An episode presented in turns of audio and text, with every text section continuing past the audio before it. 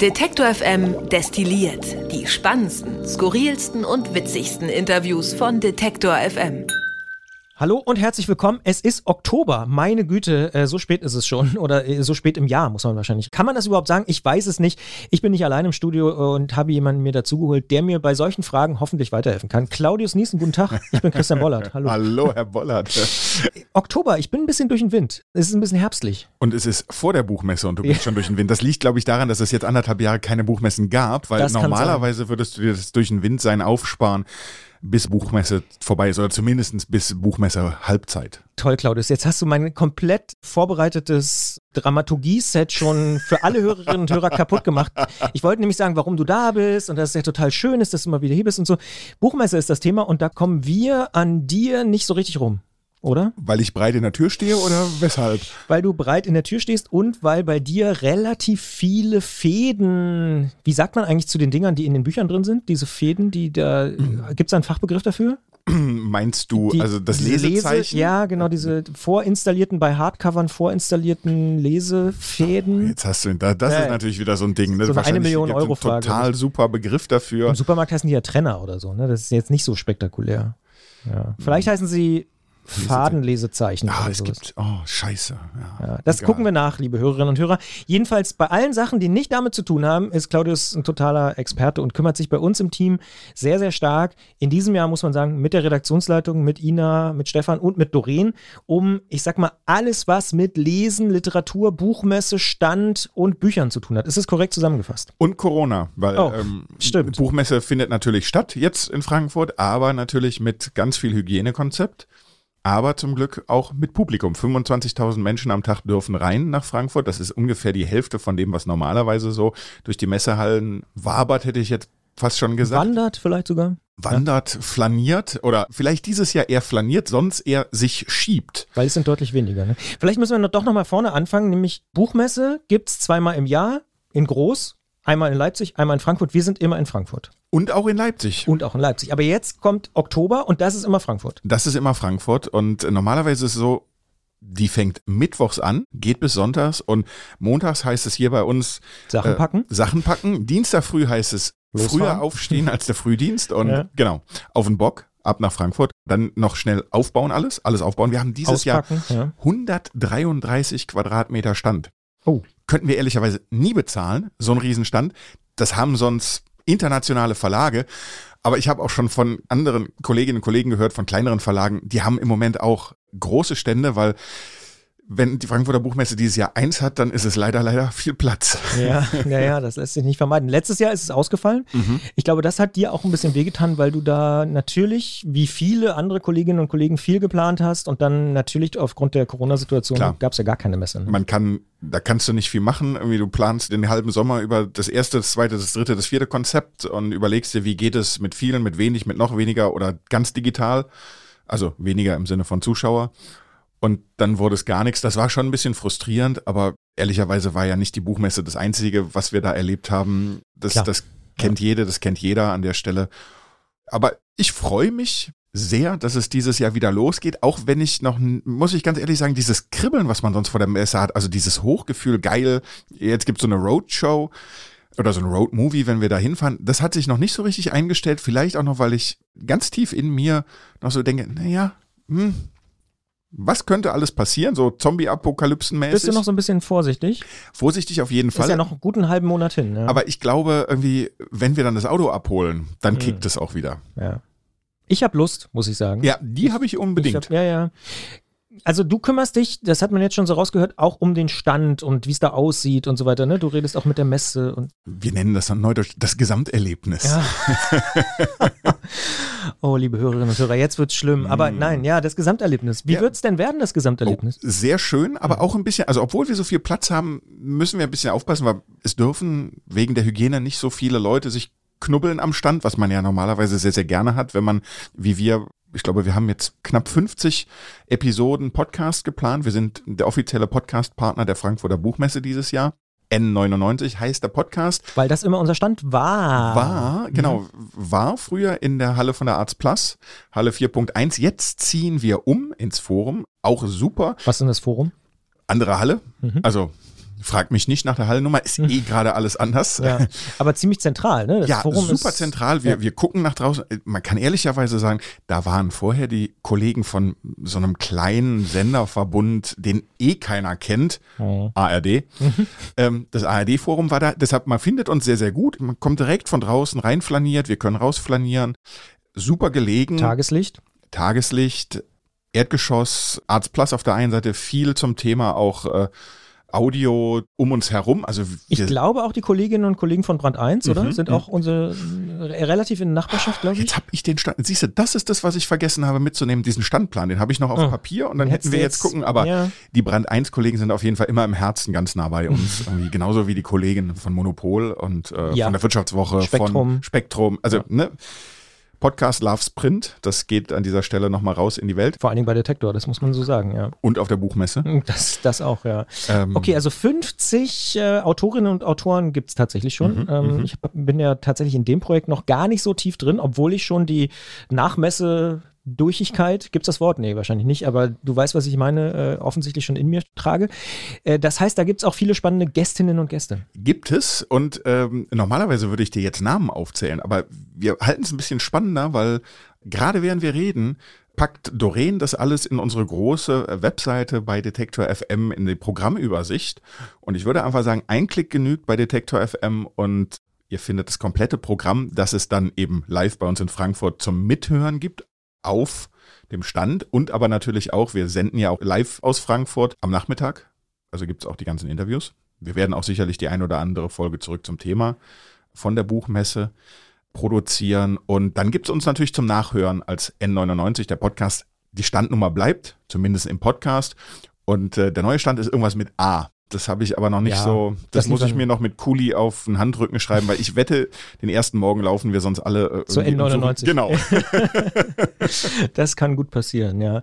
Mein persönliches Messehighlight war eigentlich die letzten Jahre, dazu muss man sagen, dass wir, glaube ich, oh, ich weiß gar nicht mehr ganz genau, also mindestens dreimal waren wir schon da, ne? Weißt du es noch? Ich weiß, genau? was du sagen willst. Ja, dass wir morgens immer zum so. Café äh, gelaufen sind und äh, ich relativ oft äh, eine Runde Kaffee und Tee fürs Team geholt habe und in der Zeit auch eine sehr freundschaftlich kollegiale Beziehung zu den Kaffeebetreiberinnen und Kaffeebetreibern äh, aufgebaut habe, weil wir immer die ersten waren, die in der Halle waren und die dann schon mal das erste Käffchen sich geholt haben und so. Du guter. Ja, Ich erinnere es wie heute. Nein, also wir waren schon dreimal auf der Frankfurter Buchmesse. Ich würde weiß ich auch es ganz so. genau. Ja. Und äh, ich habe aber gedacht, du hebst auf äh, etwas ab, was es auch äh, zumindest zwei Jahre lang gab. Das war äh, die famose Gin Bar. Mm, ja, unsere Standnachbarn. Ich glaube, die gibt es diesmal nicht. Mm. Nee. Aber wir können ja eine Flasche ein. Also Ja. es gilt das Gerücht, dass wir immer eine Flasche japanischen Whisky mit an den Stand bringen. Die habe ich ehrlicherweise noch nie gesehen. Ich weiß nicht warum. Ah ja. Ich habe eine mal bei dir gesehen.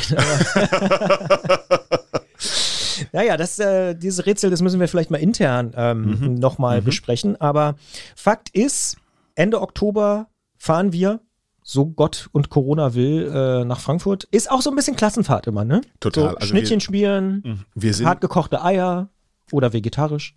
Oder so, Ja. vegan geht auch auch. das. Ja. Aber das ist wirklich, wir sind mit, ich glaube, inzwischen 13 oder 14 Leuten vor Ort. Also es ist wirklich ein großes Team und es macht richtig Laune, vor allen Dingen dann auch abends noch mal ein bisschen irgendwie wegzugehen und, und gemeinsam so ein bisschen, ich glaube, Klassenfahrt trifft es ziemlich gut. Mhm. Stimmt, es gibt immer auch, meistens entdeckt irgendjemand von uns noch irgendeine Party, irgendeine Buchmesseparty, wo wir dann auch noch aufschlagen, trotz der anstrengenden Messetage, das muss man ja auch sagen. Aber dann irgendwie, da ist noch was. Ja. Wenn man so von der Messe runtergeht, denkt man so, ach, Auf würde keinen ich, Fall, würde ich jetzt, würde ich vielleicht auch gerne ins Hotelzimmer und dann fährt man aber noch mal irgendwo hin und entdeckt irgend so ein geiles Restaurant. Hatten wir auch diese, diesen Burgerschuppen, wo wir waren vor zwei Jahren. Hm. Stimmt, wo wir im Halteverbot geparkt haben. Mm, Ja. Und, und da gab es sehr, sehr gute Süßkartoffelchips. Also Das nicht, stimmt. dass es die irgendwie, also Ja, so. Pommes, nicht, dass es die nicht auch irgendwo anders sicherlich gab, aber ich erinnere das noch, als wäre es gestern. Ich War eine positive Erfahrung. auch gleich wieder Hunger. Ja. Gibt es irgendwas, worauf du dich ganz besonders freust bei der Buchmesse jetzt 2021? Ja, generell gesprochen, wir haben ja die ganzen letzten anderthalb oder fast zwei Jahre viele, viele Gespräche geführt in unterschiedlichen Podcasts und fast alle, da geht's dir bestimmt genau wie mir, remote. Mhm. Wir, wir verschicken ja immer unsere Zeug und dann schalten wir die Leute hier ins Studio und dann sprechen wir. Die wenigsten Gespräche hatten wir, haben wir aktuell im Studio, so wie wir gerade hier reden können. Das ist quasi jetzt schon Sehr, sehr doppelte Vorfreude. Und Ach, toll. darauf freue ich mich ehrlicherweise am meisten auf diese Live-Interviews, Live-Gespräche und auch so ein bisschen diesen Nervenkitzel mit Publikum und dann wieder live auf dem Sender zu sein. Also, dass man wirklich nochmal so ein bisschen Atmo drumherum hat. Irgendwie, das vermisse ich schon wirklich sehr.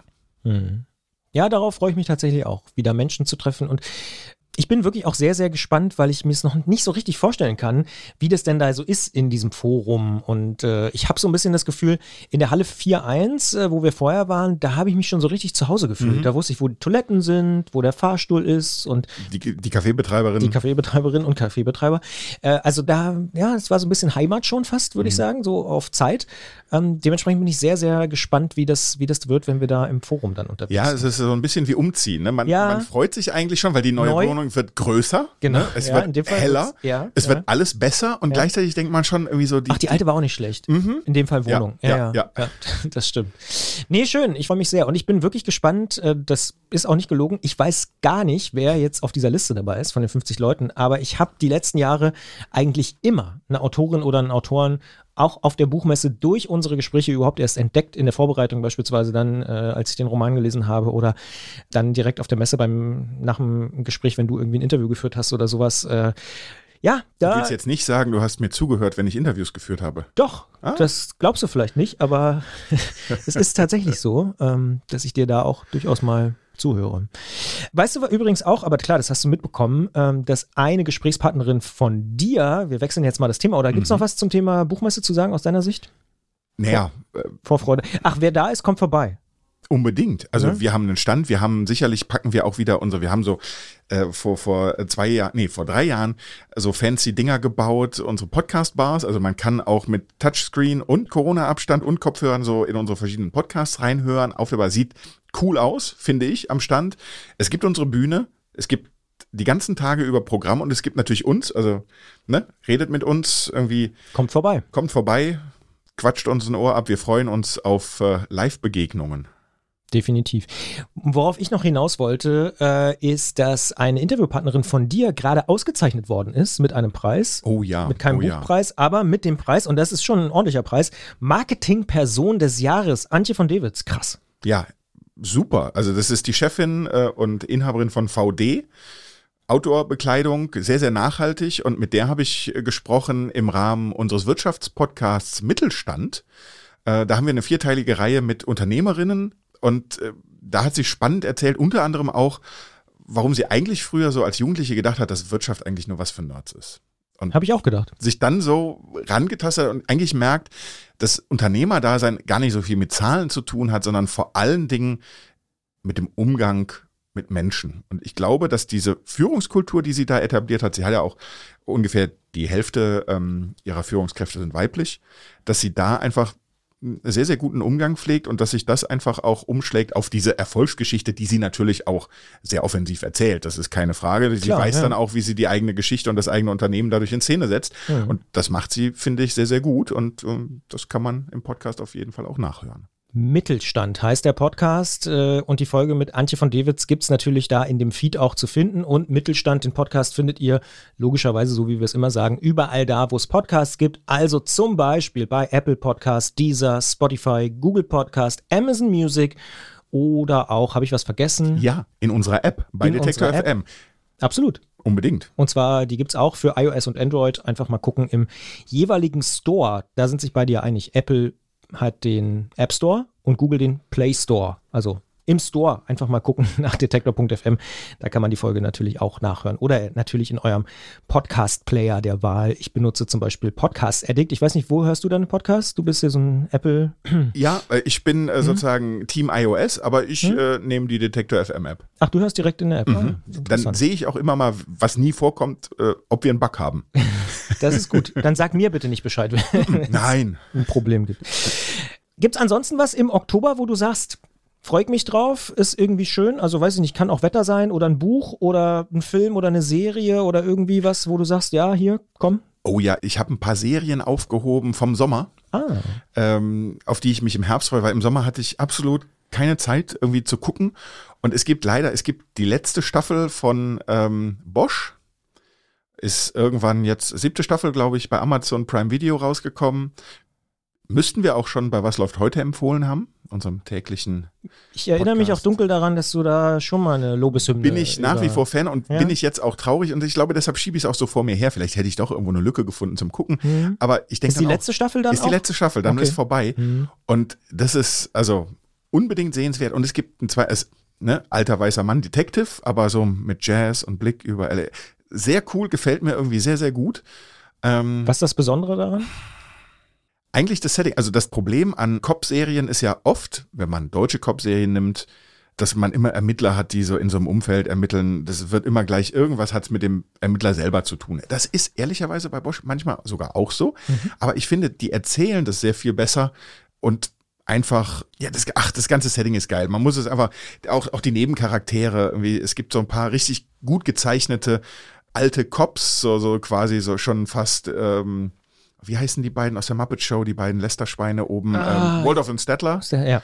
Und äh, die gibt's im Prinzip als Pendant auch nochmal sozusagen auf der mhm. Polizeiwache. Mhm. Und irgendwie der ganze Cast, die ganzen Charaktere sind einfach, finde ich, sehr, sehr gut getroffen. Ja, es, die Fälle sind natürlich auch spannend. Es zieht sich immer ein Fall durch, durch die ganze Staffel. Super Ding. Und ähm, ja, darauf freue ich mich sehr.